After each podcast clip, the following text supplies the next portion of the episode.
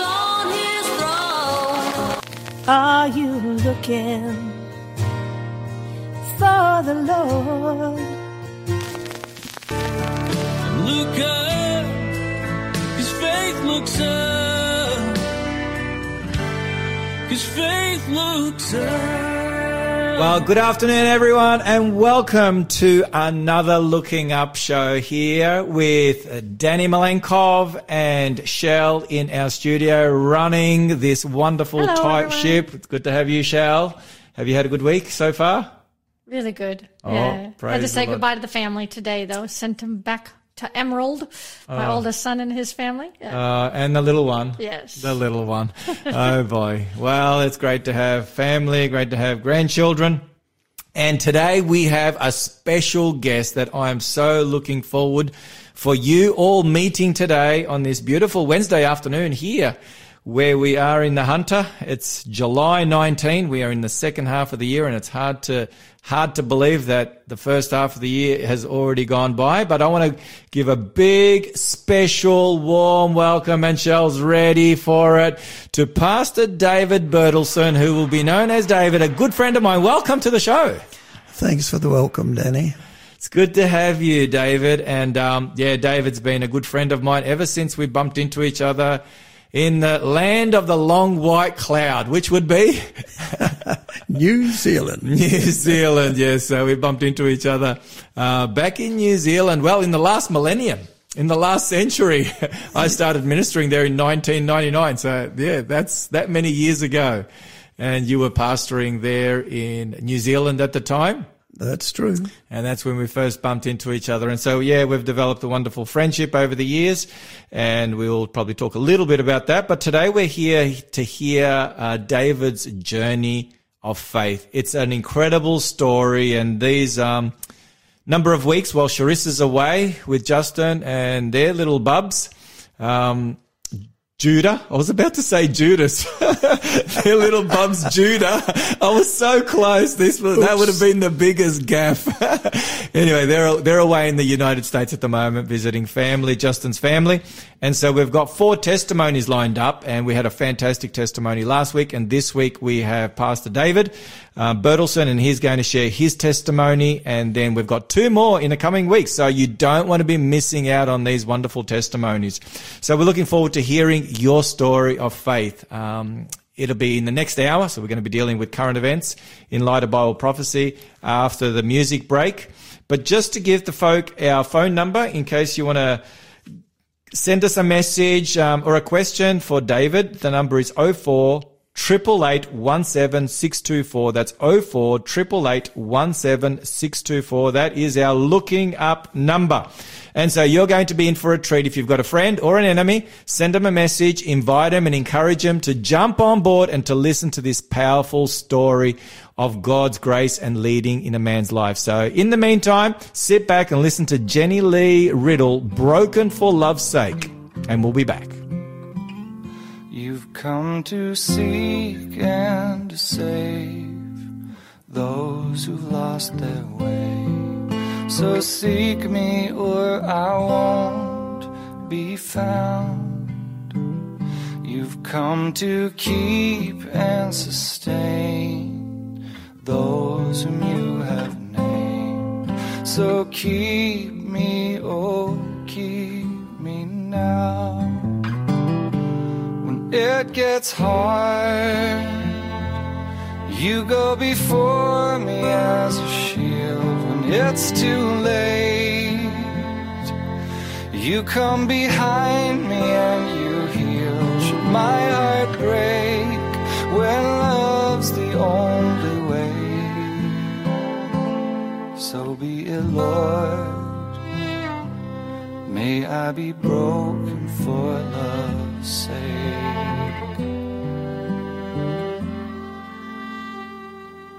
I will trust and obey more and more each day as you take your place in me.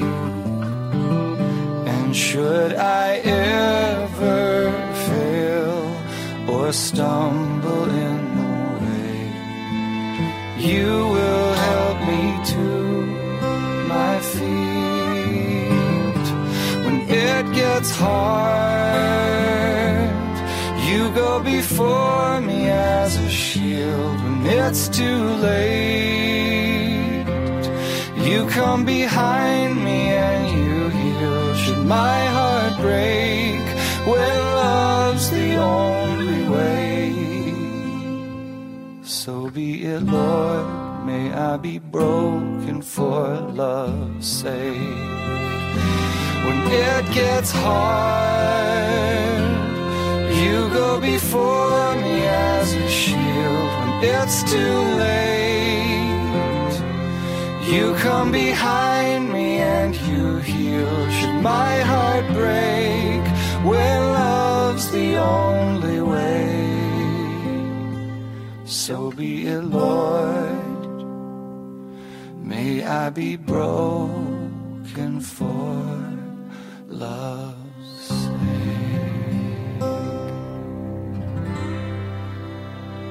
That was Jennie Lee Riddle, Broken for Love's Sake. Beautiful song, and glad you are joining us on this beautiful afternoon. I don't know where you are, but it's absolutely beautiful here in the Hunter. It's a sunny winter's day, just glorious, isn't it, Dave? We were out there in the sunshine, just waiting for the program to start. Wasn't it just wonderful?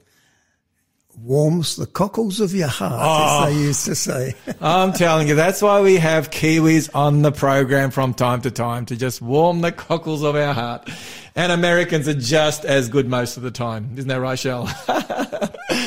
so, folk, wherever you're joining us from around Australia or other parts of the world, because we go online and so you're able to listen to this program online and hope from, hopefully you have the Faith FM app. It's great to have the Faith FM app. So wherever you are, as long as you've got internet connection, you can be tuning in and listening, um, either live or you can be listening at a later time. Dave, all the programs that Faith FM run are on the Faith FM app which I'm not sure if you have. If you don't, we'll make sure you have that. Um, and you can listen to them as podcasts as, at a later time, which is great. And you can send them off to others and share with others. So it's a really great, neat app. So that's the Faith FM app. Just go to your app store and download that. And yeah, all the programs are on there. Uh, from the past. So the last three years of the Looking Up show are all on there. So you can go for a big binge. Uh, looking up a binge. so, folk, um, just that number again. If you want to send in a question or a comment, or you have a prayer request, we we take prayer requests, or you want to study the Bible with someone, you want to learn about God, you want to learn how you can be ready for His soon return. That's why we call it the Looking Up Show. Because Jesus said, when you see all these things, look up because your redemption is drawing near. And we're about to go to a few headlines that tell us that the coming of Jesus is drawing near. And that number is 04 888 624. Now, before we move into what's happening in the world um, when it comes to signs of Jesus coming, just a reminder that this coming Friday night, if there's anyone hanging around living close or, or in the Newcastle region, the Newcastle University students uh, are holding a seminar where I'll be presenting in person. So that's this coming Friday night, uh, 21st of July. It begins at 6:30 p.m. at the New Space University Building. That's NU Space University Building, 409 Hunter Street, Newcastle. You can go to the website where all the details are there regarding the program and the various sessions. It'll go for two weeks beginning this Friday night. You can go to discoverhope.life. There you go, discoverhope.life. Uh, there's a clue in that website if you're interested in uh, for the for the prize giveaway that we're going to have. Discoverhope.life it's fascinating. Pastor david didn't even know what my website is and here we go. We have connected um, with the same word. So anyway discoverhope.life and you'll find all the details there. So it starts this coming friday night. Discover hope finding peace in uncertain times and uh, yeah, we're going to be taking a look at the search for certainty this Friday night, Saturday morning, two sessions, um, living on the edge of eternity, and then rescue from above. It's going to be really, really good, and you'll be blessed. You'll meet a whole bunch of young people. You'll receive resources. You'll hear messages that will warm the cockles of your heart, as David has said, and uh, yeah, it will help you and prepare you for the soon return of Jesus. So I can't encourage you enough. Or if you're not living in the Newcastle area, you might be further afield, but you've got friends or family or anyone, friend or an enemy. Everyone needs to be ready for the coming of Jesus. Invite them to come along. So discoverhope.life. All right, Dave, let's, let's talk a little bit about what's been going on in the world. There's a whole heap going on in the world. And you watch the news, so you're abreast of what's going on. What do you think, just in general terms, the news is telling us? Well, I believe that the news is saying the end is near. Hmm. Um, when you look at what Jesus said about the end of time and you look at what's occurring around the world, both in the natural world, political world, uh, etc., um, yeah, hey, I see it as all portents of the coming of the Lord. Yeah, what you just shared there, yeah, whether you're looking at the natural world, the political world, the economic world, social world, eh, whatever world we're looking at, we can see a convergence. I use that word, convergence of signs. All the things Jesus said, those labor pains that he talked about, uh, are really accelerating, um, not only in frequency, but in intensity. And so that's telling us that Jesus is coming very soon. Now, talking about the natural world, let's start off there. Just this week, it's been in the news, and you and I were chatting about it as we were driving to the studio here, uh, that climate, global climate records have been broken again this last week, especially there in Europe. Um, for the second time this week, experts say it's a death sentence. And I'm reading from this SBS uh, news headline. And this is what it shares here in the, in the subtitle. The average global temperature surpassed 17 degrees Celsius for two days in a row as heat waves, heat waves sizzled around the world. Now, 17 degrees doesn't seem like a lot. Um, in fact, it's more than 17 degrees right now, but this is the average global temperature. And we know that, you know, when it's summer up north, it's winter down here and, and vice versa. And we're dealing with the two extremes of our planet, you know, the North Pole and the South Pole. So when you pull all the temperatures together from around the world, it's 17 degrees. And just to, just to help us understand, the record prior to this was in August 2016 and it was 16.92 degrees. And then on Monday of this week, it was 17 degrees. And then on Tuesday, the very next day, it went up to 17.18 degrees. So we've, so we've broken the record two days in a row. Yeah, and I believe that it will continue. And uh, it's for me, uh, and I think for most people in the world, as they look at this, they're going, "Where are we going?" And uh, there's only one answer Yeah. in my mind as as a pastor. Where are we going? We're racing towards the end of time, and uh, in that, of course, we just have to sit back and look and understand what Jesus said would occur. And uh, you know, we have the pestilences, we have the wars, we have all of the various signs. Famines, yeah. earthquakes, or natural disasters. Yeah. And I mean, right now in New Zealand, for example, you've got the court cases um, of the events that occurred at White Island. That's right, with the explosion of that volcano. Do you want to Yes. share a little on that? Well, uh, White Island is a highly active volcanic area. And personally, I would never go there. But uh, Whereabouts is it sort of in geographically Okay, off the east coast of the North Island of New Zealand. near Auckland? No, no, no, further south. Further south, okay. Yeah, and you know, people will make money in any way that they can, which is another sign. And uh, they take tourist boats out there off the big ships. They go on board uh, the island, and uh, unfortunately, this time they were there at the wrong time. And uh, I think it was what was it, seventeen Australians? Yeah, I think about died 17 Australians died, uh, sadly. plus others, and uh, you know it, that's trauma in the highest sense of people who um, just got burnt Mm. uh, with. I mean, we can go back, and you think of Pompeii. What Mm. happened way back there? And there were warning signs. Yes, yes, Mm. and this is this is a, a microcosm of that mi- macrocosm of Pompeii Yeah. where people died because of the gas, because of the heat, because of the ash. And uh, how how many times we have to be warned about things before we actually start to listen? And uh, yeah, in our own age, we've had that. It's interesting that um, we have we have this this issue with the climate and the scientists, the secular scientists, especially in our Western world, uh, putting it down to human induced climate change, uh, where we're responsible. You know, the carbon carbon emissions and so on and so forth. Whereas we know from Scripture that Satan has power. And we know from the story of Job, he has power to control the elements.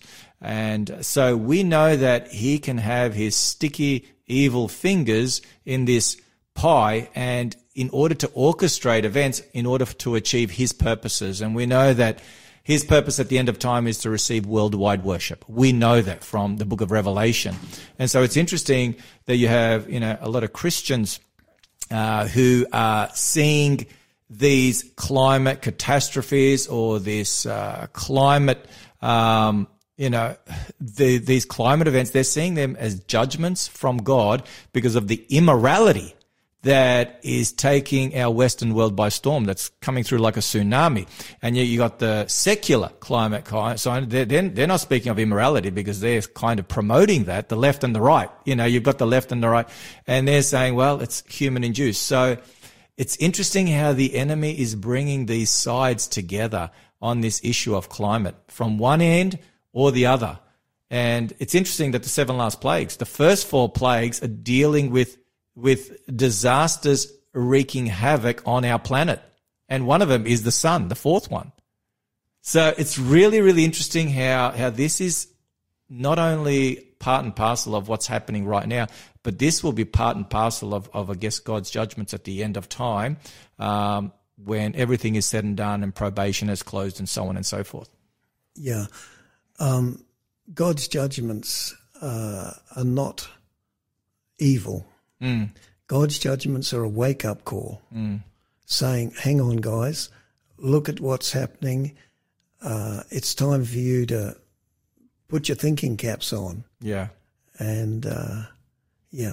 Yeah, it's it's fascinating. So, and um, talking about that, it's interesting that I was just reading um, this uh, interesting headline from uh, from a Christian website, uh, and the headline caught my attention. It was over six thousand United Methodist congregations.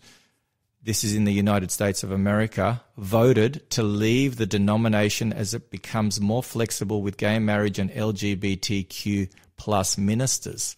So we have we have six thousand congregations, you know, leaving the United, you know, Methodist Church there in the United States of America, which has a, a huge population. It's one of the largest denominations there in the United States of America, and they're forming their own organization, and that is since 2019. So you know that's four years ago. Six thousand churches have left. That's an enormous amount. That's 1,500 a year that's a lot per week, you know, that are just walking away from the organization because of the way the organization is now uh, dealing with clear scriptures and redefining morality. Yeah. So this is another sign, surely. And it's not the first. Mm. Way back in New Zealand, the Presbyterian Church had a major split with Professor Geering uh, saying that God was dead. Mm. Wow. You know, uh, and this this will cycle. Yeah, as the psalmist said, you know, there the, things are cyclic. There mm. was a time to be born, a time to live, a time to die, a time, yeah. you know, and uh, we will see it more and more. Mm, we will. So we're seeing we're seeing a convergence from all angles, whether it be Christian, um, whether it be secular, and it's just all all in a flux. And people are wondering where to. There's a lot of confusion, a lot of angst out there, and you know we talked about last week. We don't have time to talk about it this week. We may on another occasion because it's going to be in the news.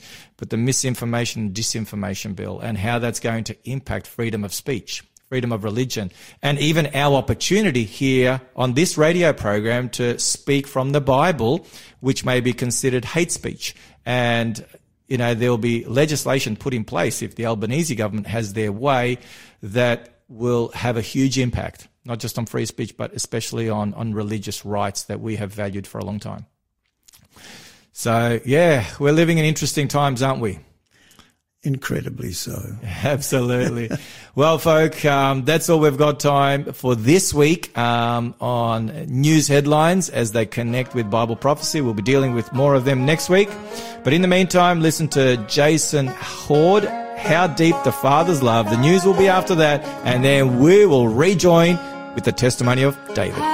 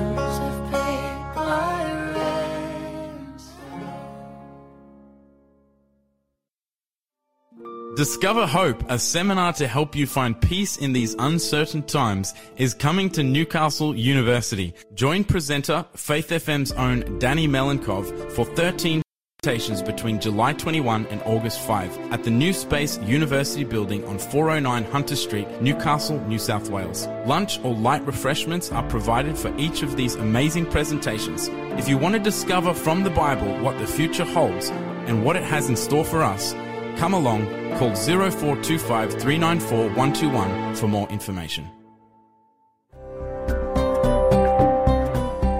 You're listening to Faith FM, positively different radio. Hey everyone, you're listening to a repeat of our live show Looking Up. That's right. And if you think this is good, you'll definitely want to tune in on Wednesdays at 3.30 to join us for the live event because you can actually participate. It's a free giveaway that you can claim. You can text in your questions and prayer requests. Live is so much more fun, so catch you then.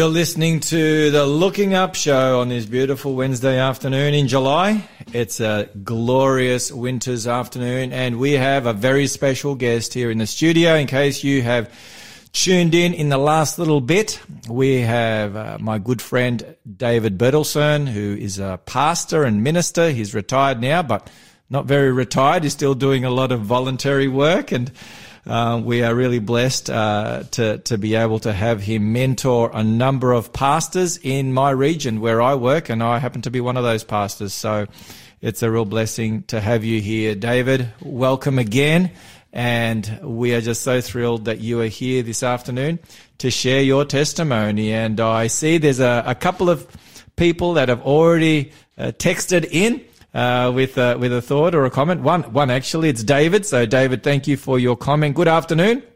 Shell and David and Danny, kind regards, David Edgar of Clarkson SDA Fellowship. So he's one of our regular listeners. So David, thank you so much for your message. If anyone does have any comments, any questions that you want to ask David um, to maybe share a little more on when he's sharing his story, feel free to do that.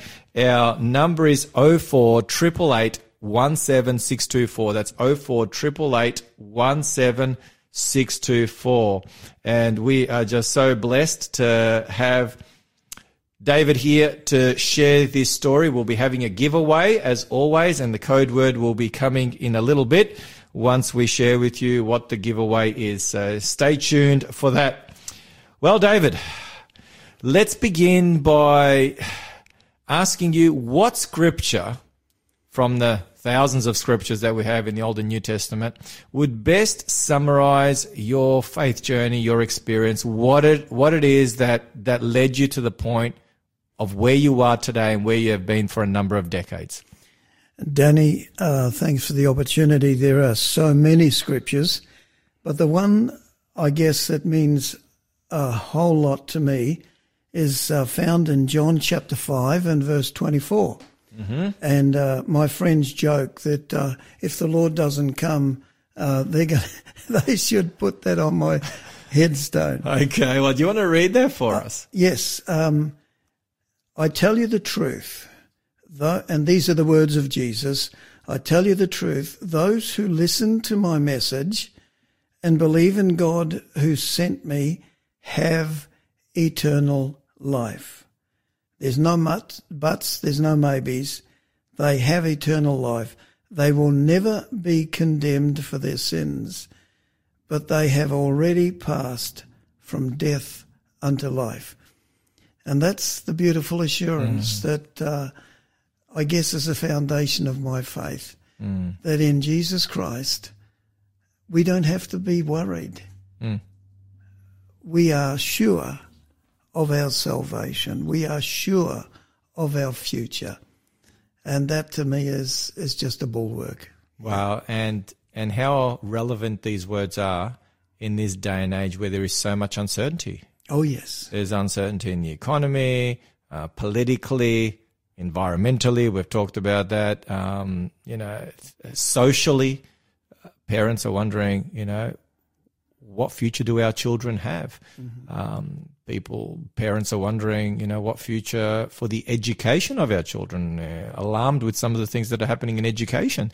So to have that scripture, to have that assurance is something especially precious in this day and age. That's right. We do not have to fear. Mm. If we know the Lord, signed, sealed, and delivered. Mm. It's amazing how often Jesus says, Do not let your hearts be troubled, or do not fear, do not be afraid. Why are you anxious? He uses that language mm. over and over again in the Gospels. Mm. And this is another way of saying the, that probably the most famous Bible text, John 3.16, mm. For God so loved the world mm. that he gave his only son that whoever believes will have eternal life. And then verse 17 says, they will not come into condemnation. So once again, it's summed up here so beautifully in this text. It is. It is. Yeah. Yeah. it's a beautiful scripture, and thank you for sharing that. And as you shared, there's many scriptures, and but this is one. Um, if you were to if you were to rest until the Lord's coming, and I hope and pray that you won't, because I certainly need you um, a lot longer in my life and my journey. You've been a wonderful mentor, wonderful encouragement to me, you and your dear wife, and we're going to get to. We're going to get to, I call her Dear. Dear. Elaine's her name. And, um, yeah, we're, we're just such, um, such great friends. And we're going to talk a little bit about how you met her. But let's start off at the beginning, David. Um, how, how did you come into this world? Under what circumstances? So let's start off right at the beginning. Well, the circumstances are not the most savoury, I guess. um, I'm the birth son of an American serviceman and a New Zealand lady.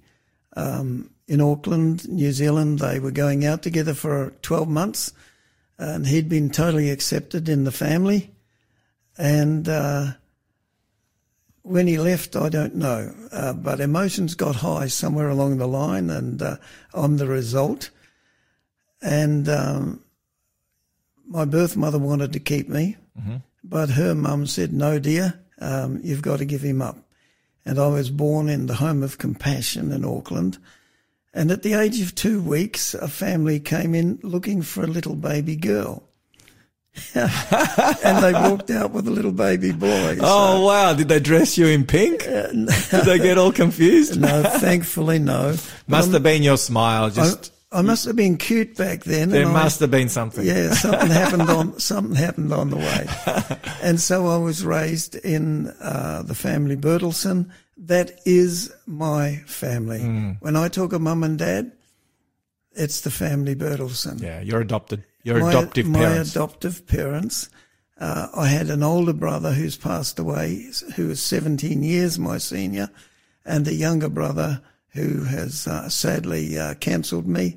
He's a year and 11 months younger than myself. And so I grew up as a farmer's son.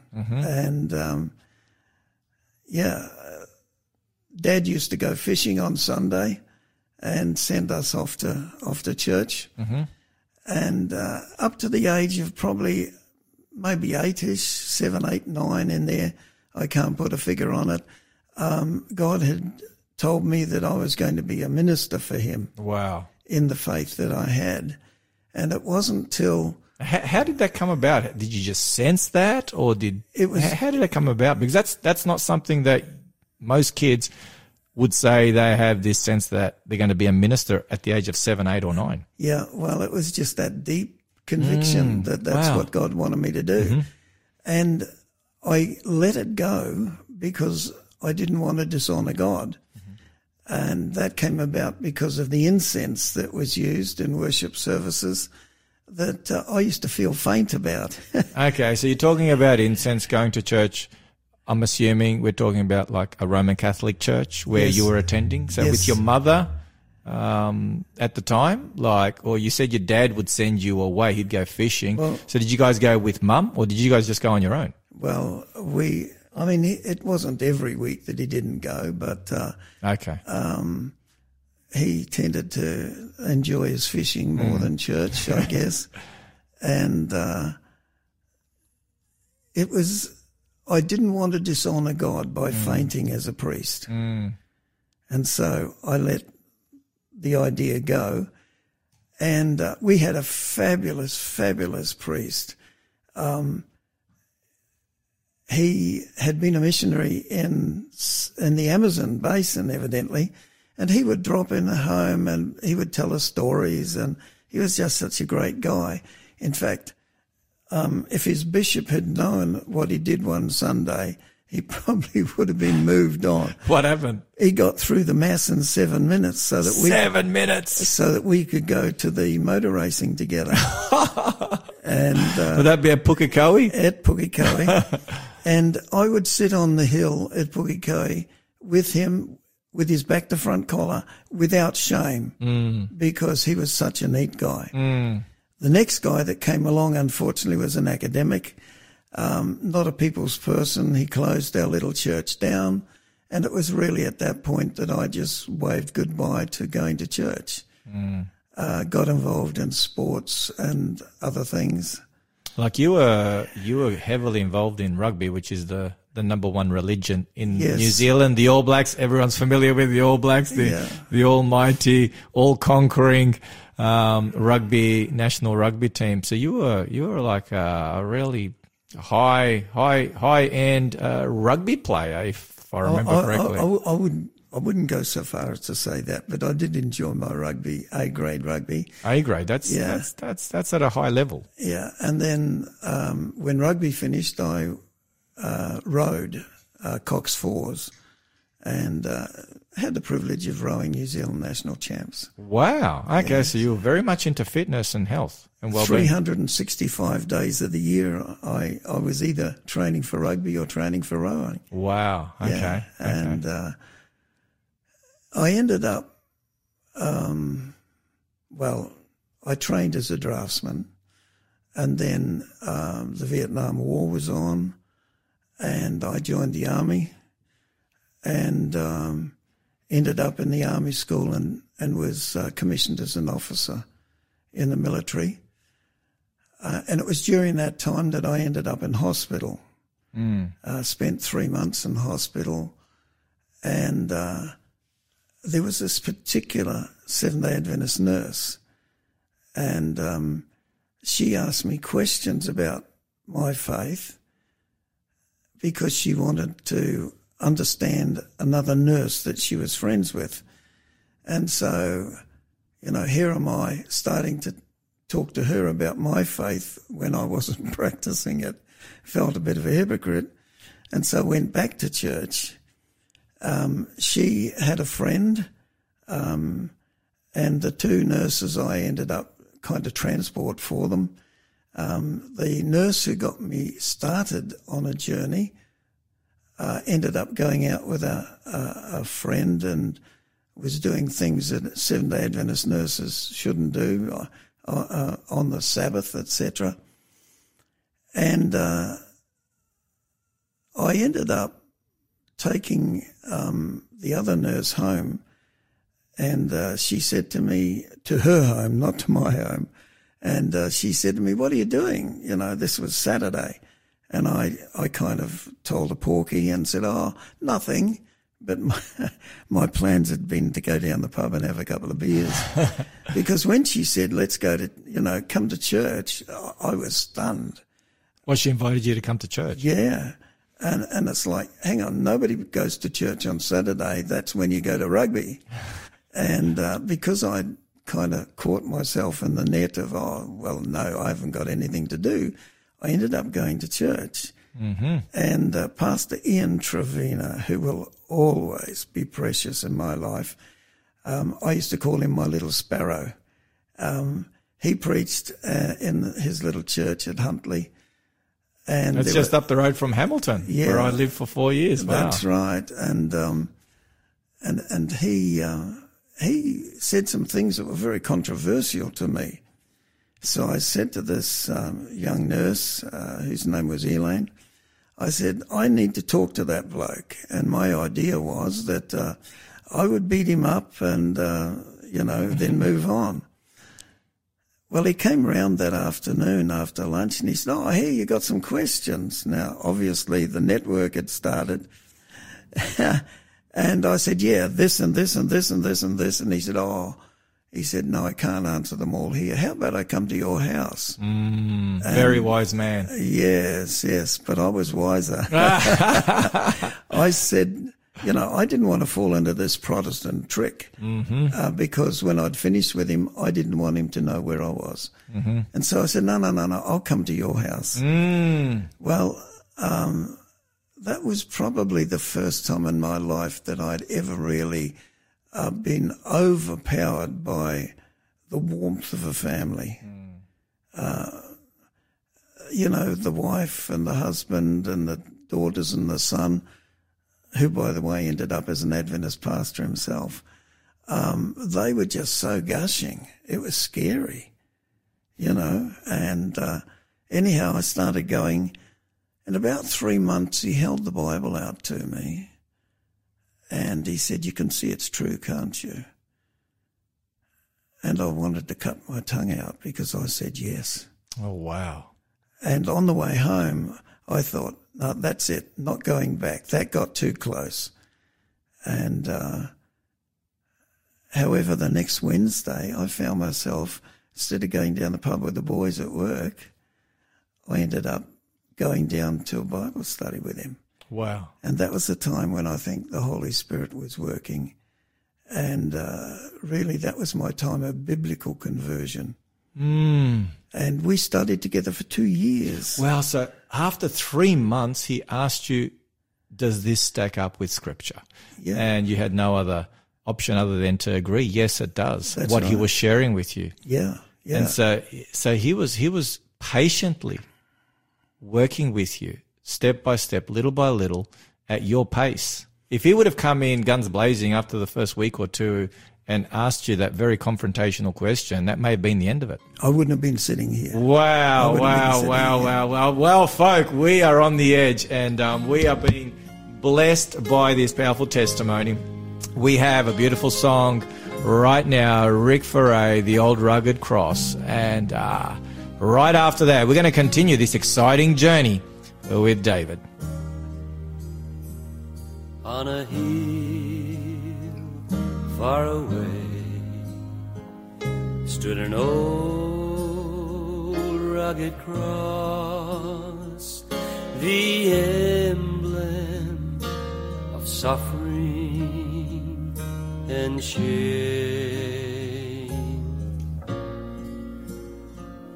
And I love that old cross where the dearest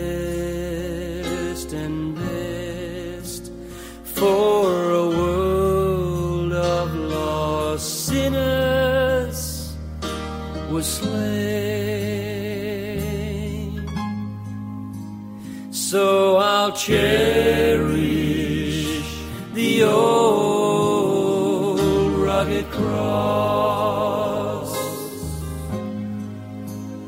till my trophies at last I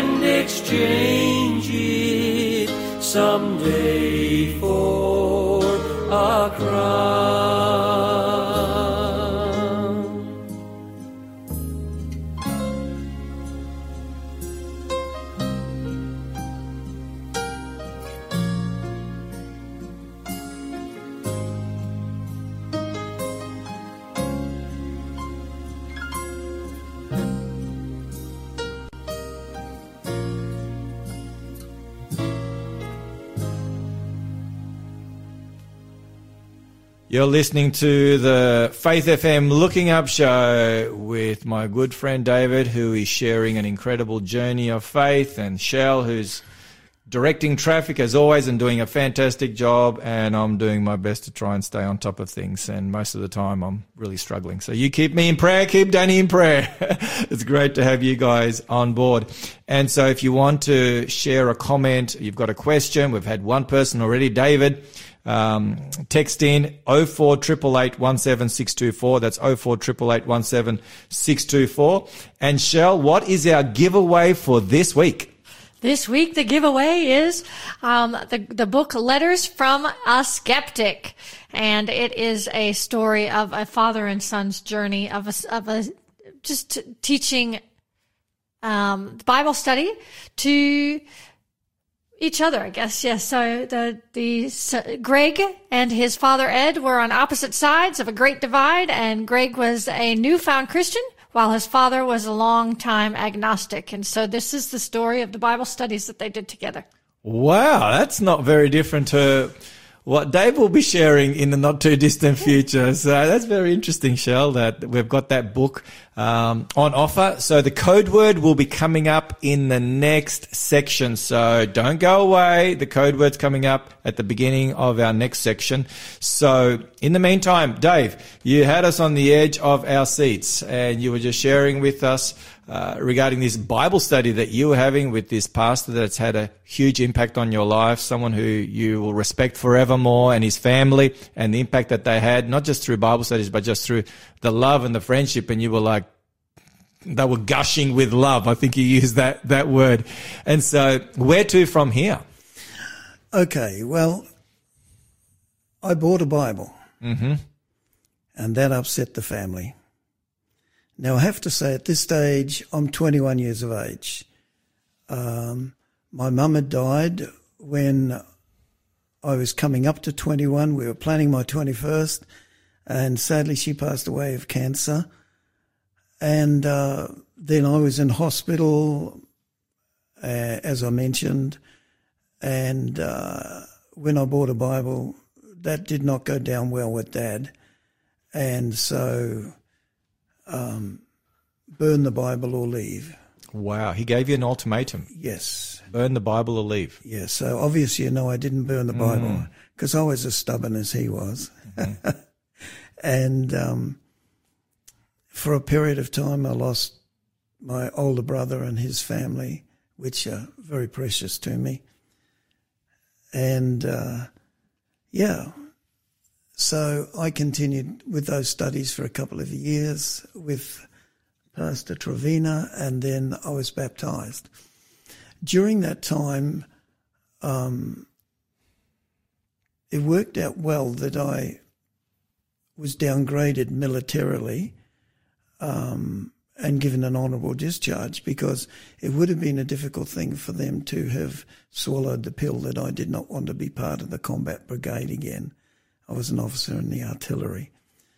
And uh, so, you know, even though the problem on the spine was annoying and had me in hospital for a period of time, uh, it certainly worked to my good to be able to then uh, move away.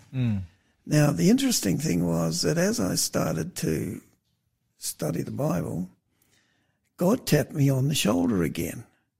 And he said, Remember what I want you to do for me. And it's like, hang on, God, I don't even know all the books of the Bible. How can you possibly be asking me to be a minister now in the Seventh day Adventist Church? And so um, I spoke with Elaine about that. We had formed a friendship.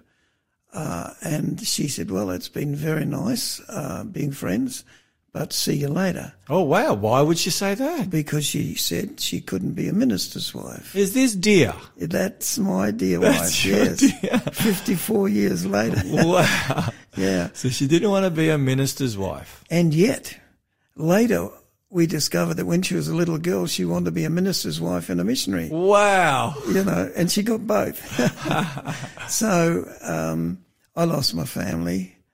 And uh, yeah, that was pretty traumatic. So what happened as you lost your family, you shared, you know, the ultimatum that your dad gave you. Where did you go? Like, I'm, you I'm- decided that the Bible would not be burnt, that that would be what you'll be put your faith and trust in. Where did you go? I moved out and uh, moved into a single room in a boarding house, and uh, yeah, continued on from there.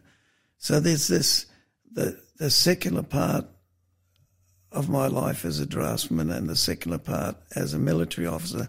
They combined, and then of course in came the big spiritual challenge. And uh, Elaine and I spent a couple of weeks in prayer. And uh, she said, Yeah, okay, I can deal with that. And it's at that point that we got a bit serious and uh, became a couple, um, married, and went to Longburn College in New Zealand for the first year of theology. Which is in Palmerston North. Yes. people are wondering where that is. Yeah. Yeah, and then on to Avondale College. And uh, yep, life went on. We had two girls while we were at college. Then we went down to Wollongong uh, and Corrimal churches in the early 70s and worked there. Um, great time. I have beautiful friends. So is that when you started ministering? Do you remember the year you first started pastoring a church after Avondale? 1975. 1975. I was barely out of nappies. Well, we I was got- we barely got- out we- of nappies, that- and you were out there on the front lines ministering. We Oh, won't. God. Yeah, we won't go there, Danny. That's not a good. That's not a good picture. no, it's not. No, it's not. Yeah. Now, um, you shared how your family responded. Yes. Uh, what about your friends? I mean, you had rugby friends, you had work friends, you had other friends. How did they respond to your newfound faith and the new spiritual direction that you were heading uh, toward? Not just, not just you know, in an everyday sense, but you were looking to make a career out of being a minister of the gospel. How did they respond? In a short word, they thought I was nuts. and and the engineer manager, um, who I worked with at the power board in Pukekohe, he said, "I can't understand where you're going." he, um, it was Peter Snell's brother actually, Jack, and uh, he just said to me, I, "I don't know where you're going." Wow. So we went to college and then down to Wollongong, and then from there we got a call to Papua New Guinea. Well, how did that all transpire? Oh, that was like a lead balloon in our lives. Um, we got a phone call one night, and it was uh, there's a call to go to PNG, and Elaine is very perceptive. She can understand what's going on on one side of the phone when she's only listening to my responses. And she said, and, and it was quite late at night, and she said, "Is that a call to the mission field?" And I said, "Yes." She said, "No." So foolishly, I said, um, "Well, let's pray about it and see what God's, you know, have a go to sleep and see what God does in the morning." Well, go to sleep. That was a joke. you know, we had a very strong discussion that night, mm-hmm. and uh, the next morning we knelt down and gave it to the Lord, and she said, "Okay, let's go," Wow. because she didn't want to take two little girls up into the Sepik, Okay, so two little girls, they were born. How old were they? uh, four and six. Oh, wow. Yeah, and she didn't want to take them up to the sepik with snakes and crocodiles and scorpions. And as it happened, you know, we would have scorpions in the house and uh, snakes at the back door, kind of thing. Uh, but we went, and um, for several weeks we la- slept on wire wove because our goods had been lost. Now, what is that? It's Explain to our listeners. Wire wove is, is what your mattresses used to be put on top of. Mm-hmm. Um, you know, you have wooden slat bags or, or you have water beds, etc. And these were bed frames with uh, wire woven together. And uh, we slept on that until our goods arrived. And uh, our daughters slept on um, pillows and cushions on their beds so that they could get a better sleep. We were in the Sepik and it was a tremendous time. Uh, we were quite far out in Maprik and uh, look, if you ask Elaine, she will tell you they were the best years of So our ministry. So, how many years did you spend there? We spent a couple there. Then we went on to Vanuatu. Um, I was a district director in New Guinea. Went on to Vanuatu, uh, where right on independence I was president of the mission, and had some pretty unique uh, challenges to face there. From there, we went on to the Solomons, uh, to the Union, where I had four departments in six countries. And uh, we worked it out one year that I'd been away from home for eight months of the year. Wow, I was going to ask you that question because yeah, I know the there's large distances that you've got to travel, and travel is not like it is here in Australia. And generally speaking, you spend a lot of time away running seminars, visiting, and encouraging pastors, pastors, and training and so forth. Yes, yes. Eight months you are away, and so Elaine's at home with your two little girls. Not eight months as a block, No, no, no, but but coming and going. coming and, going. Yeah, and- eight months out of yeah, twelve for the yeah, year. You're, you yeah. weren't at home. Wow. Yeah, so she's a very special. So how how did how did Elaine um, cope with you being away for so long? Because she couldn't exactly pick up the phone, the mobile phone. Uh, there was Um, none of there was that. none of that back then. Um, Well, uh, this might shock the folks on on the news of listening, but she just acted as though I was dead. wow. That's that's her way of coping at that time, and uh, yeah, it uh, it was pretty tough times, but a special person, Mm, indeed. and uh, you know she's been a back back stop of my ministry um, all through those years, and uh, we from New Guinea, as I said, went on to Vanuatu, a newly independent country with challenges, then on to the Solomons, um, and then from there we had a couple of calls to the States.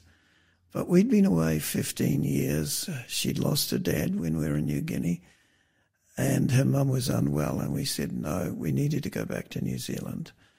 And we did for 19 years, worked in um, pastoral field work, worked in the office, worked in education as a Bible teacher and chaplain. And then the conference put a lot of money into my training as a psychologist and psychotherapist, and I became then um, school counsellor. Wow. From there, I went down to Wellington and uh, worked in the Wellington Central Church, which had its own challenges. And God saw us through those in a beautiful way. And wherever we have been, God has given us friends Wow. you know, and that's the beauty of ministry, uh, that you make special friends in those different areas. And uh, yeah, that was our experience throughout our ministry. Now, how, and we'll need to spend a little bit of time on this potentially after our break, which is coming up in a little bit, but maybe you can lead off. And how did your girls uh, respond to life in a completely different culture? They were very young at the time, six and four, I think you mentioned when you left the when shores we of left, Australia. and um, they were teenagers when we came back into Yeah. the homeland, so to speak. Susan and Carolyn, Carolyn, your two girls. Yeah, Carolyn, the oldest, she can't remember saying this to me, but one a few years ago she said to me, "Dad, I loved my time in the islands because it could be spiritual seven days a week." She uh, she married a, an optometrist, and so she's kind of can't take her children out into the Pacific uh, to the same experience that she had but uh, she said they were precious times in her life. Wow. So you could be a Christian seven days a week. So uh, Christian faith permeated every aspect of life, especially in those rural, remote areas. That's true. Very much so. Wow, that must be very special. And I know from what you've shared with me that your daughters uh, valued their experience so much there, and and it, it has developed them and grown them and shaped them to to the wonderful Christian uh, women they are now, who have their own families. Um, and we praise the Lord for those experiences that have kept them closer to the Lord than may have been otherwise. Um, if they would have grown up here in this part of the world. So that's very exciting. We're going to listen to Steve Grace in Jesus, and then David will be sharing more. So don't go away. I've tried in vain a thousand ways, my fears to quell, my hopes to raise. But what I need, the Bible says, is ever only Jesus.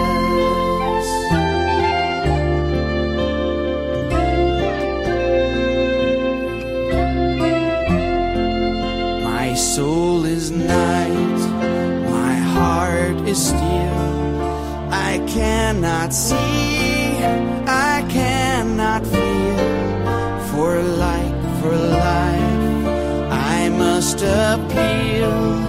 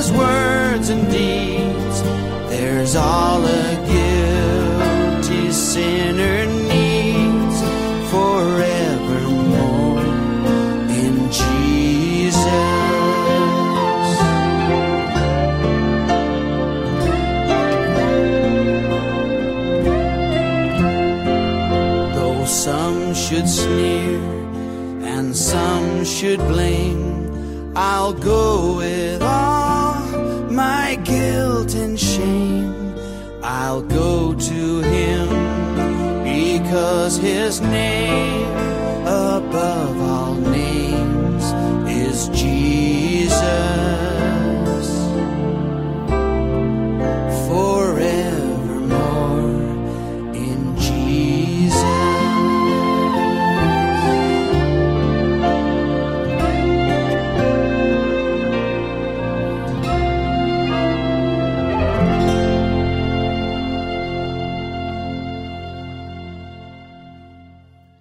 That was a beautiful song from Steve Grace and just a, a, a beautiful message of Jesus and his incredible love for us. You're listening to the Looking Up Show with our special guest, David Bertelson, Pastor David Bertelson. It's a blessing to have him in the studio here sharing his story with us. And Shell, directing traffic as always, and I'm here as well, Danny. And it's great to have you joining us on this beautiful Wednesday afternoon here in the Hunter.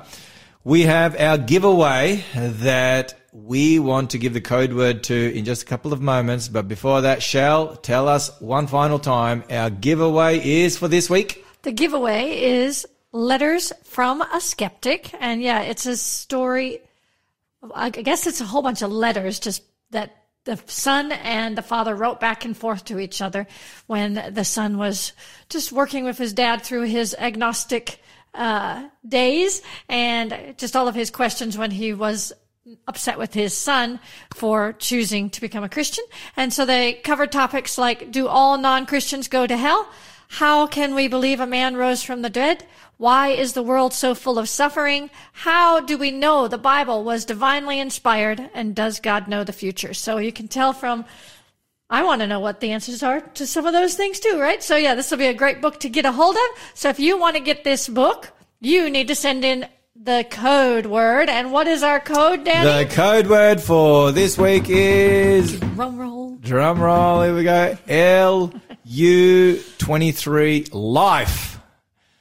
Life. L U twenty three life, and that connects with uh, what David shared with us earlier from John chapter five, where we can have the assurance of eternal life. He who has the Son has life. and we don't need to be afraid. So LU23, the number 23. So L for Larry, U for umbrella. Or 20 L for looking and U for up. Yeah, I should have thought of it. That's like a no-brainer. And the, the year 2023. the year- I'm telling. That's why Charissa is here in this spot every week. It's been abundantly clear. Don't need to go any further. That is clear evidence enough. So, LU for looking up and 23 for the year 23.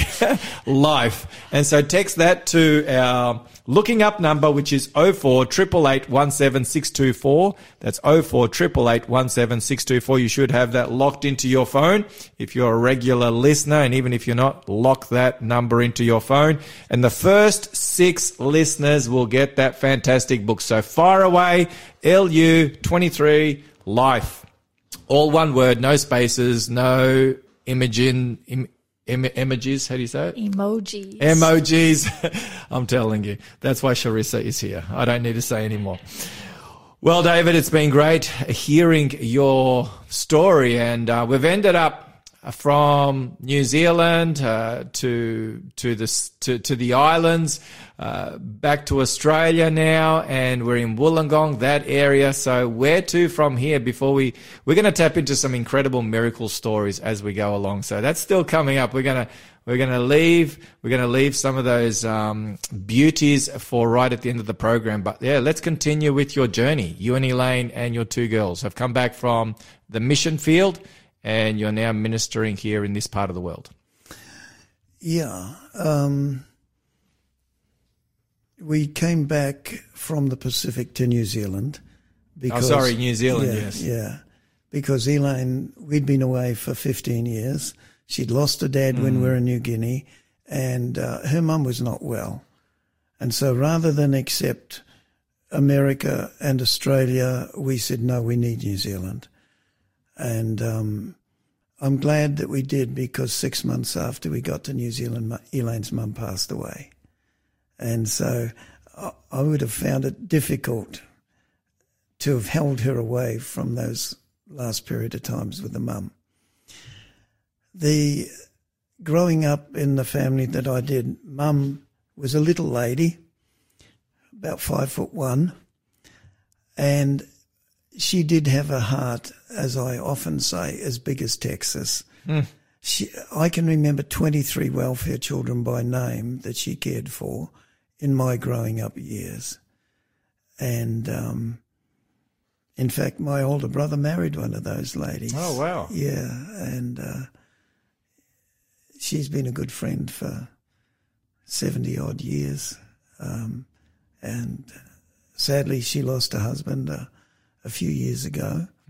Um, but yeah, it's uh, it was a beautiful family to grow up in uh, because of of the love that Mum shared.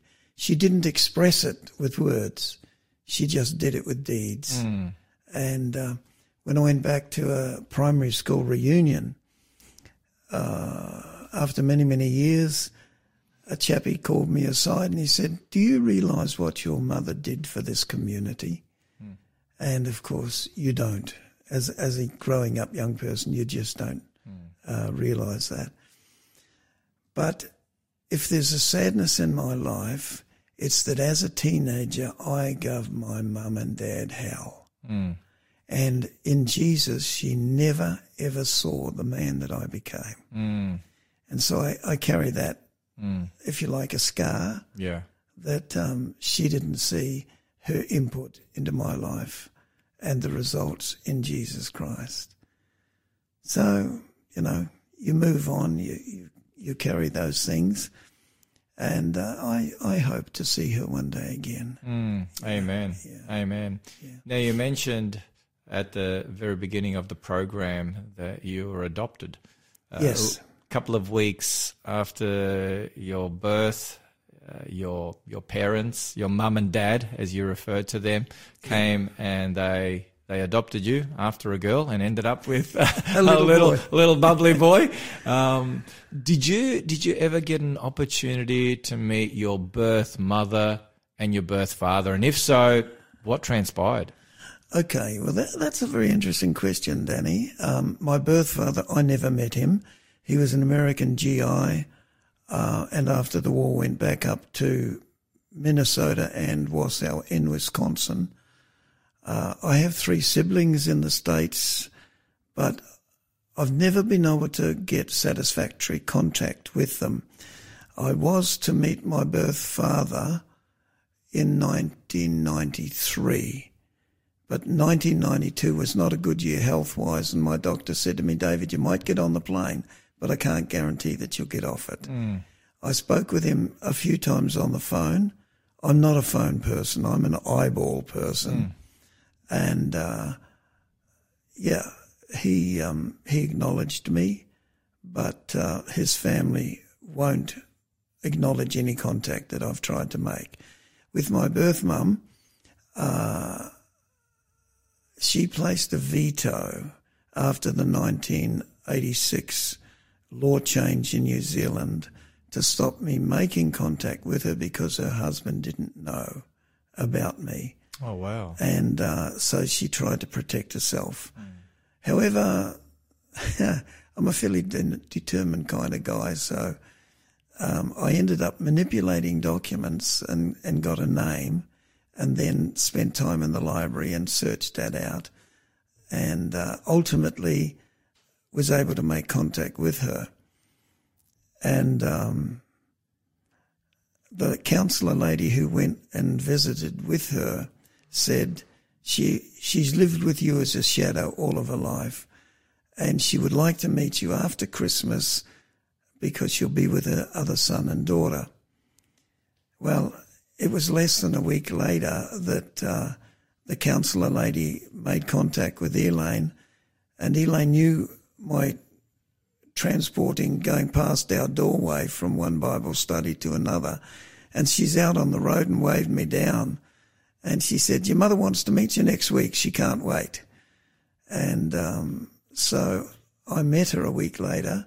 She had had a dream that she would meet me beside a fountain, that I would be a priest. Wow. So God gave her a dream Yeah. to prepare her for that Yeah. moment. After her sister in law had said, Somebody's looking for you. Um, and then she had this dream. Well, I did meet her beside a fountain, and I was a minister.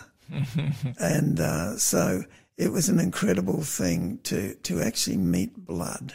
Mm. You know, it was just just a, an amazing thing for us both. And uh, after she'd left, of course, I went home to my family. She went back to her sister, who was the only living person who knew about me. She thought. but that's another story. And her sister said, Well, you've met him now. That's it. For, forget about it. And she said, No, no, no, no. This is the beginning.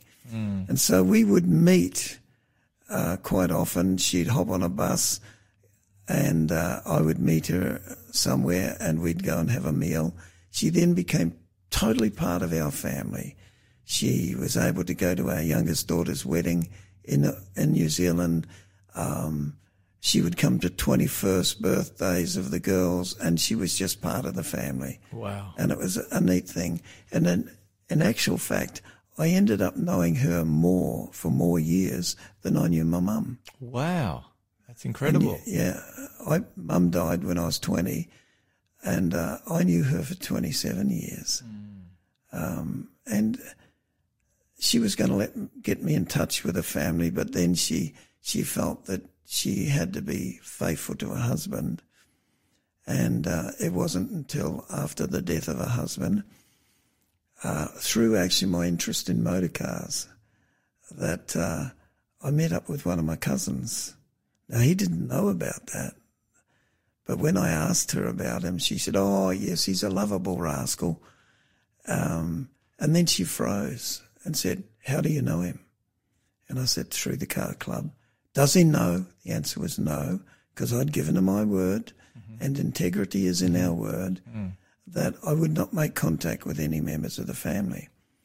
But one of the other people in the club who knew her, uh, or knew of my story, um, when this cousin had come back from overseas, said to him, "Oh, you know, you've got a cousin in the club," and uh, he said, "No." She said, Yes, you have. And he went, No, I haven't. Yes, you have. No, I haven't. Okay, well, who is it? And he told her. She told him, that is. And he said, Oh, I know David because there was a blood attraction at the car club. Whenever he would be there and I was there, he would come and we would talk. Oh, he said, I know him. And he said, I'll be in New Zealand next week. I'll go visit him. And he did. And then he said to me, I'm going to Australia next week. I'll see your brother. And I said, please be careful. I do not want to lose what I have just found. And um, so he came to Australia and he said to me, he said, if your brother is the same guy that I grew up with, I will tell him. If he's different, I won't. Well, can I can I use the word that uh, my brother used when he was told that he had a brother? Not, I won't. Well, last weekend, Elaine and I were coming over to spend the weekend with our daughter. He came down from Newcastle with his partner, and uh, the two ladies were sitting there looking at the two of us, and they decided that we had the same hairline, the Wow. same tummy shape, the same, the same arms and legs. Uh, you know, we were peas in a pod. And, and in actual fact, when I've been out with my brother, um, people have gone, oh yeah, hey, you guys are brothers, aren't you? You know, there's that, just that sort of thing. So he and I got on well. His sister lived in Wellington. My sister lived in Wellington, but when she was told she felt that she needed to be faithful to her dad's memory and didn't necessarily want to make contact with me. But two weeks before we came back to Australia, she made contact. Wow. Uh, it's a casual contact, unlike my brother here, because he's interested in motor cars, as am I, and he's just finished building a car, as have I. You know, so it's it's it's quite amazing the similarities. Amazing how far genetics goes, and wow, what a, what a story of reunion! And indeed, that's so fitting for our next song, "Big Enough," from the Clark family. We'll have the news after that, and we're looking forward to the rest of this exciting journey.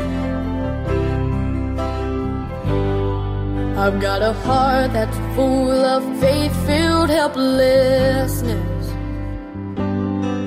There are mountains ahead that I can't move by myself. But I know when I'm weak, He's strong. When I can barely breathe, there's still a song. Even though it's hard right now, I'm not here on my own. So when it seems it can't be done, I know God is big enough. I can run the race I'm called to run. Cause I know God is big enough. He'll finish everything He starts. Will meet us right here where we are. And I can feel faith rising up. Cause I know God is big enough.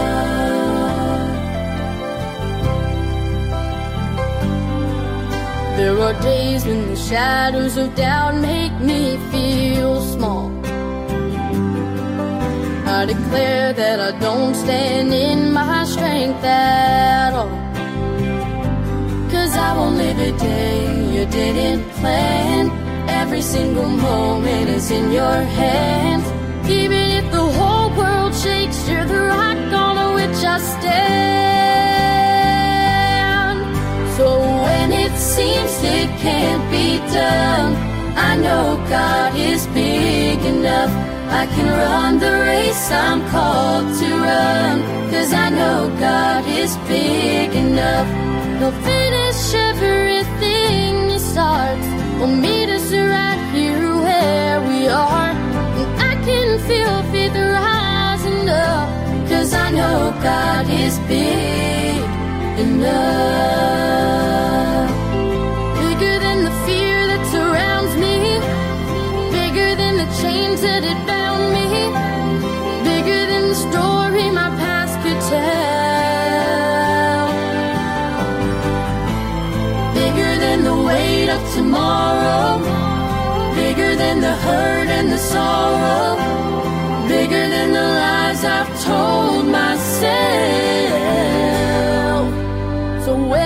seems it can't be done, I know God is big enough.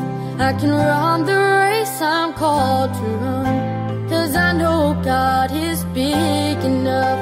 I'll finish everything He starts. I'll meet us right here where we are. And I can feel faith rising up.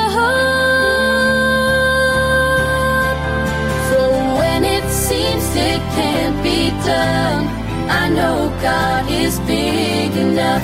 I can run the race I'm called to run. Cause I know God is big enough. He'll finish everything he starts. Will meet us right here where we are. And I can feel faith rising up. Cause I know God is big enough.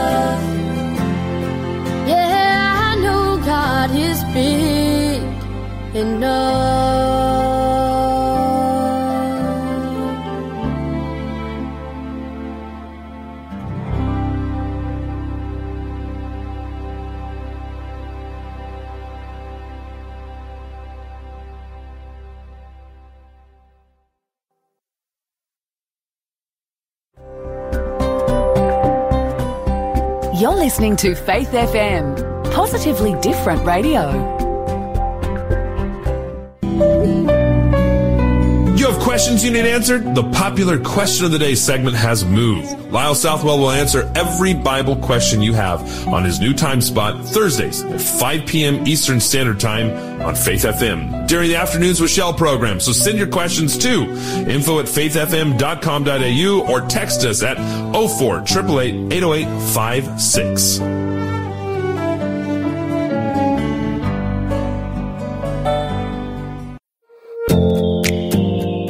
Everyone, you're listening to a repeat of our live show Looking Up. That's right. And if you think this is good, you'll definitely want to tune in on Wednesdays at 3.30 to join us for the live event because you can actually participate. There's a free giveaway that you can claim. You can text in your questions and prayer requests. Live is so much more fun, so catch you then.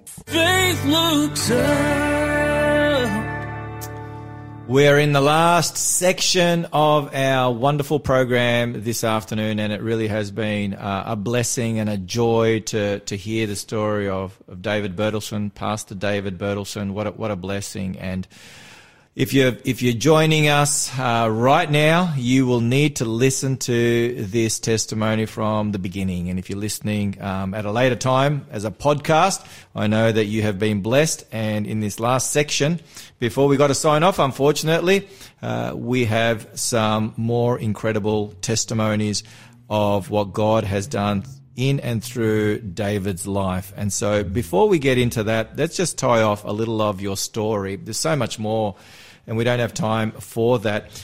But you were sharing with me during the break regarding uh, your birth mother's funeral and what took place there. Do you want to share a little on that?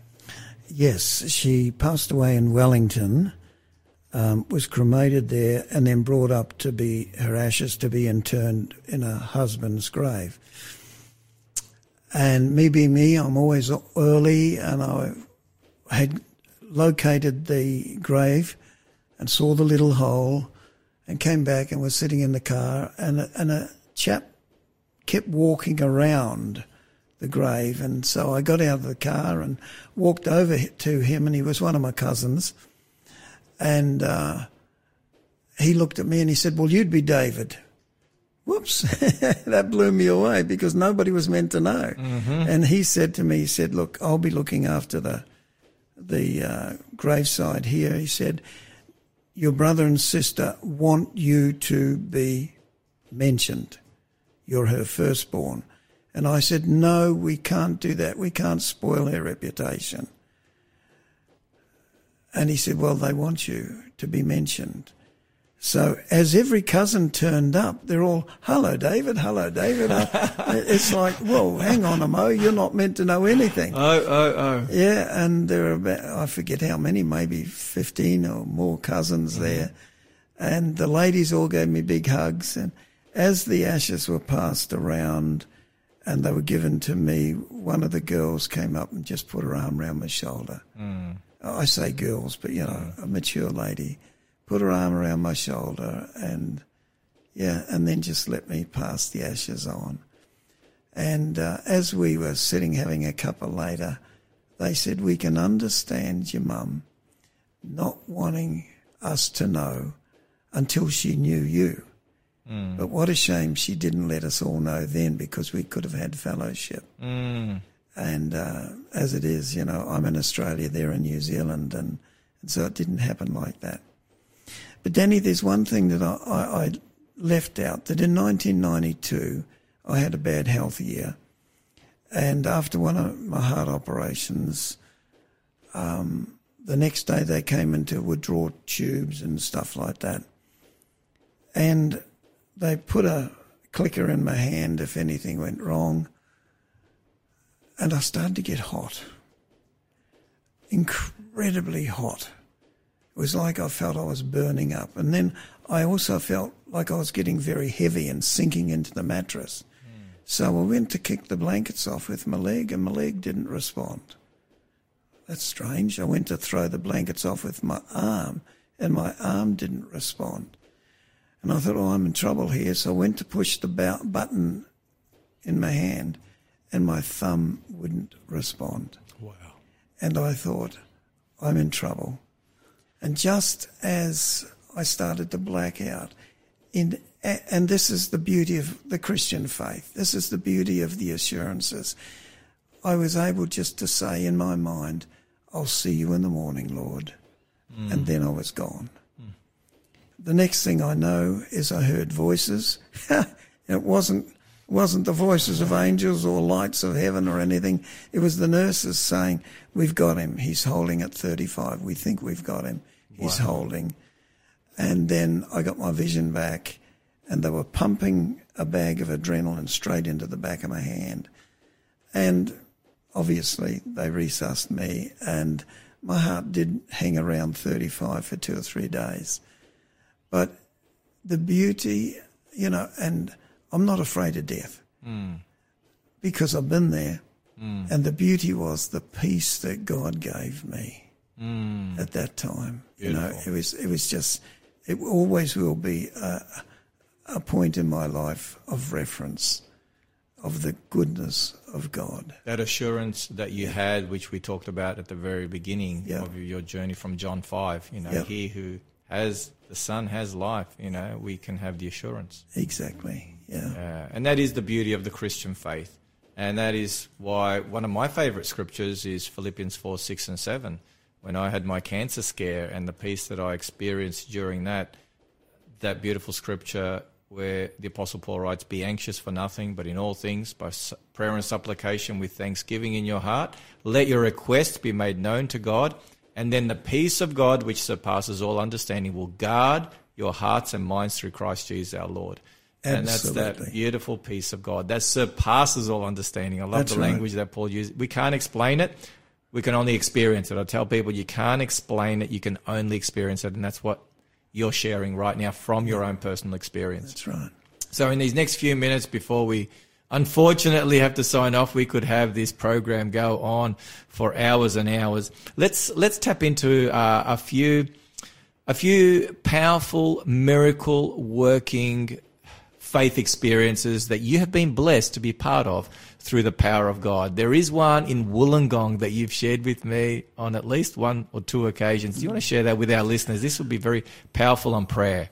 Yeah, um, I got a phone call. I was pastoring Wollongong and Corrimal churches, and I got a phone call from a lady, and she said, "David, can you please pull the church together for my daughter?"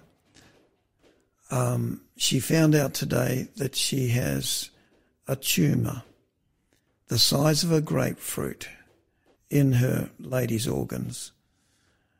And so we pulled the church together. We had about 170 people come to prayer meeting that night. And we laid it before the Lord. There were tears, there were joy, there was, you know, all a whole range of emotions.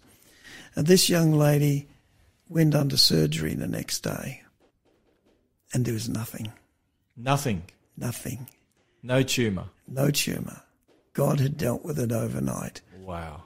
And uh, she'd actually gone to the doctor because she'd been married a few months and and thought, oh, maybe I'm going to have a baby, Mm. and that's what they wanted, but it wasn't. It was this tumor. Well, my last Sabbath in Wollongong, before I moved out to Papua New Guinea, I had the privilege of dedicating that little baby girl to Jesus. Wow. She shouldn't have had a baby, Mm. but God gave her a baby. And in fact, she had more than one. But what a beautiful thing that God allowed for me to dedicate that little baby girl Mm. to Him. Power of prayer. Yeah. The power Just of prayer. awesome. And as it happened, there were three incidents, each three in each following week. The next week, I got a phone call from one of the older members in Corrimal, and he said that his wife has just had pathology. She has malignancy in her breast, and uh, they're going to operate. So we had a prayer meeting at the time of the surgery, and we, we put what I call an umbrella of prayer. Somebody was praying for her every half an hour through the day. At half past five, before prayer meeting in that church, um, I rang him and he said she's still in recovery, which was a little bit scary. But we decided we'd have a praise session anyhow. And so we did there, and then moving on to Wollongong Church, we did the same thing.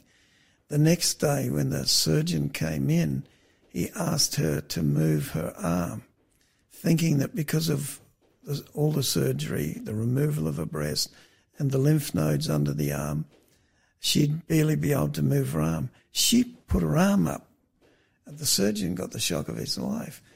Three weeks later, she was out on appeal for missions. Oh, wow. And she died at aged over 100. Oh, wow. Yeah, so, you know. And then the next week, Wow. So this all happened three weeks in a row. three weeks in a row. Wow. The next week, another lady in the church, um, bleeding, went in under surgery, and we we said, Lord, we know the first one was identifiable. The second one had been identified. Please let this one be nothing. And uh, when they opened her up, it was just a little cyst, Mm. and she was home that night. Praise the Lord. The devil had attempted to wreck the churches, but God had come through and there was tremendous praise because three weeks in a row he had answered the prayers of his of his people. Mm. So there are people who are listening right now who are going through a difficult time, a challenging time. You talked about the peace that you had in your heart, especially when you felt as if this was the end, and you know you. Your your final words before you lost consciousness were I'll see you in the in the morning, Lord. Yes. Um, what do you want to share with the folk who are really down and discouraged and feel like they're in a very dark space? How can they how can they find what you have had and what you continue to have? It can only be found in Jesus. And if people know the Lord, they can have the peace of the indwelling Holy Spirit that is bigger than any circumstance. Um, and that's where it's at. Right now, my own daughter is going through that. And though we are concerned, we are not down and defeated. Mm. You know, Mm. it's uh, it's just a beautiful thing. I could talk about a little blind girl. In Yeah, the, tell us about her. Yes. in the Solomon Islands. I was starting a layman training school up at Kwailabesi on the island of Malaita. And this young couple came to me, just teenagers with their little, beautiful little baby. And they said, Pastor David, you talked about faith. We want you to pray that Jesus will bless our daughter. She was born blind. And, you know, my heart sank because who are we to be able to ask the Lord of that huge miracle? So we looked at scripture and they said, Pastor, if she doesn't see, we still know God's answered the prayer. And so we prayed. And I had this feeling that um, she would look at me when we said amen. But she was asleep. I must have prayed for too long. but I left that area at half past three the next morning. But when I came back a few weeks later, that little girl could see. Wow. So the hand of God is not short. Mm. And it was their faith in all of these situations, nothing to do with me. It was their faith, their hope, and their trust in God that brought about the healings. Mm. And the faith that even if God doesn't heal our daughter, and even if He doesn't open her eyes, we will still believe that He has answered our prayer. That's right. That was His that will. was their words. Yeah, wow. That was wow. their words. You must have seen a lot of miracles there in the Pacific. God and in the homeland, God is not hampered by where we live, but He responds to the faith of those who make the request. Yeah, and you have uh, you have had a prayer ministry on the radio where you had dial a prayer for a number of years there Yes. in Wollongong. Yes, and that's how true. God used that, and I'm sure many have been blessed through that. And really, it's been such a, a blessing and a joy having you on our program this afternoon, sharing your journey of faith, your journey of peace, your journey of assurance. And we know that our listeners will be thoroughly blessed as they meditate on the things that you have shared. Because if there's anything that we need in these uncertain times, it's that peace that passes all understanding that God alone can give through his son Jesus Christ. And so thank you so much for sharing. Uh, we've got a song that we're going to go to in just a moment from Lisa Cochran. God leads us along his eye is on the sparrow. And I think that's a beautiful, fitting way for us to conclude this journey of faith. Thank you so much.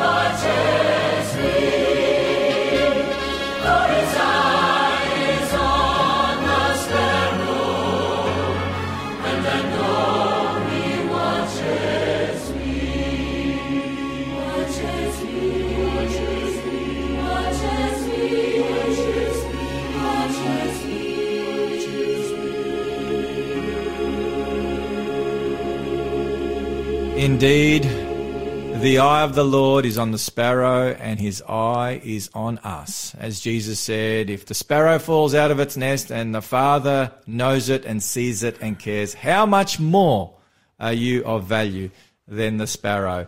And we have been blessed to be tuning in on this day to David Bertelson, Pastor David Bertelson's testimony on how God has led and guided him over the many years of his life from those early beginnings all the way through to today.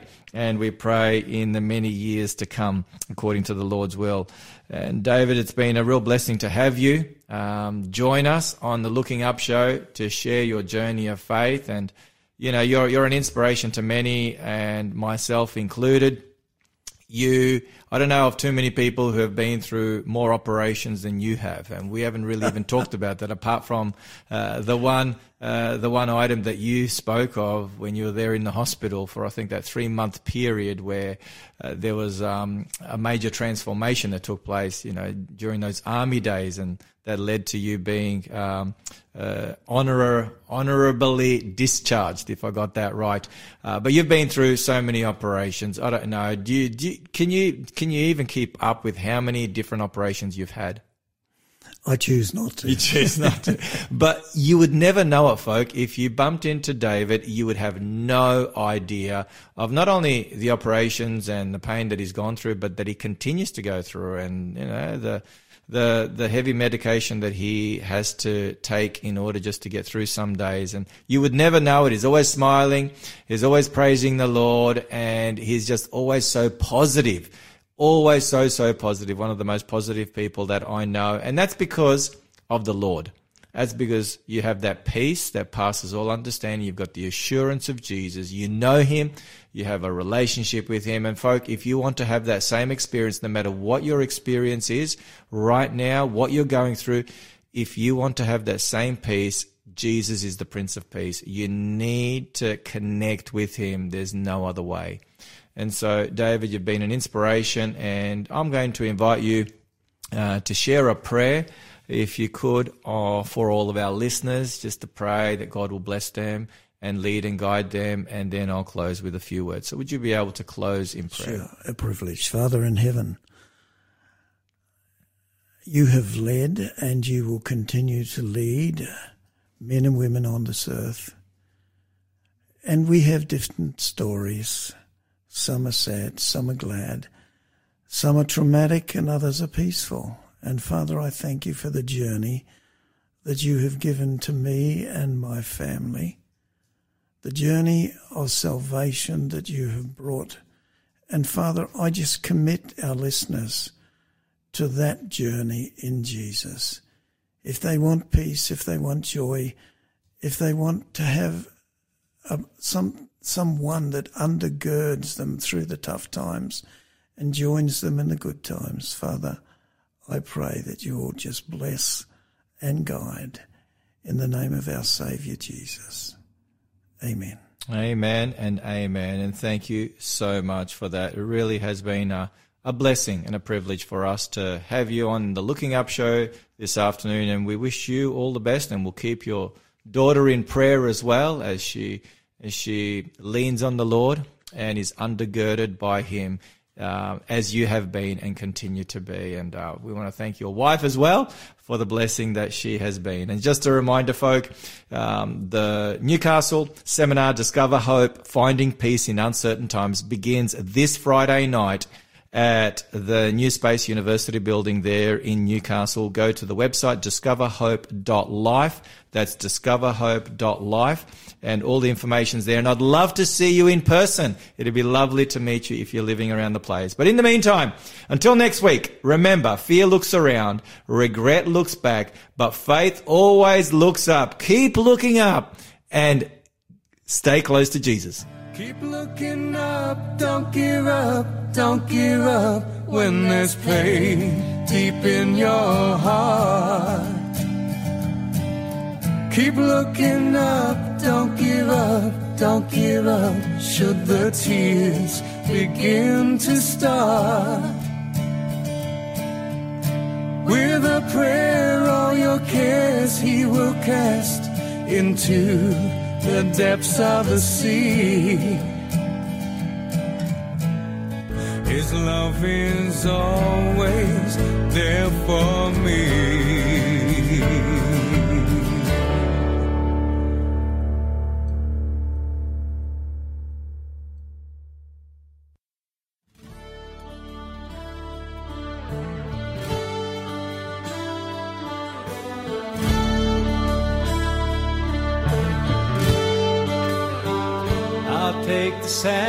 That you felt, take those feelings and melt them like the trees and the forest, recreate you anew.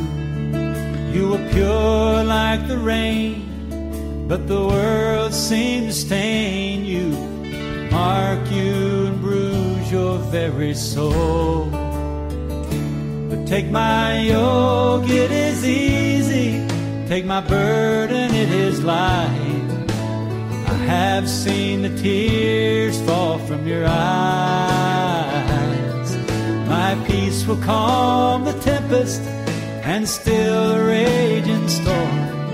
And my love will clear your skies.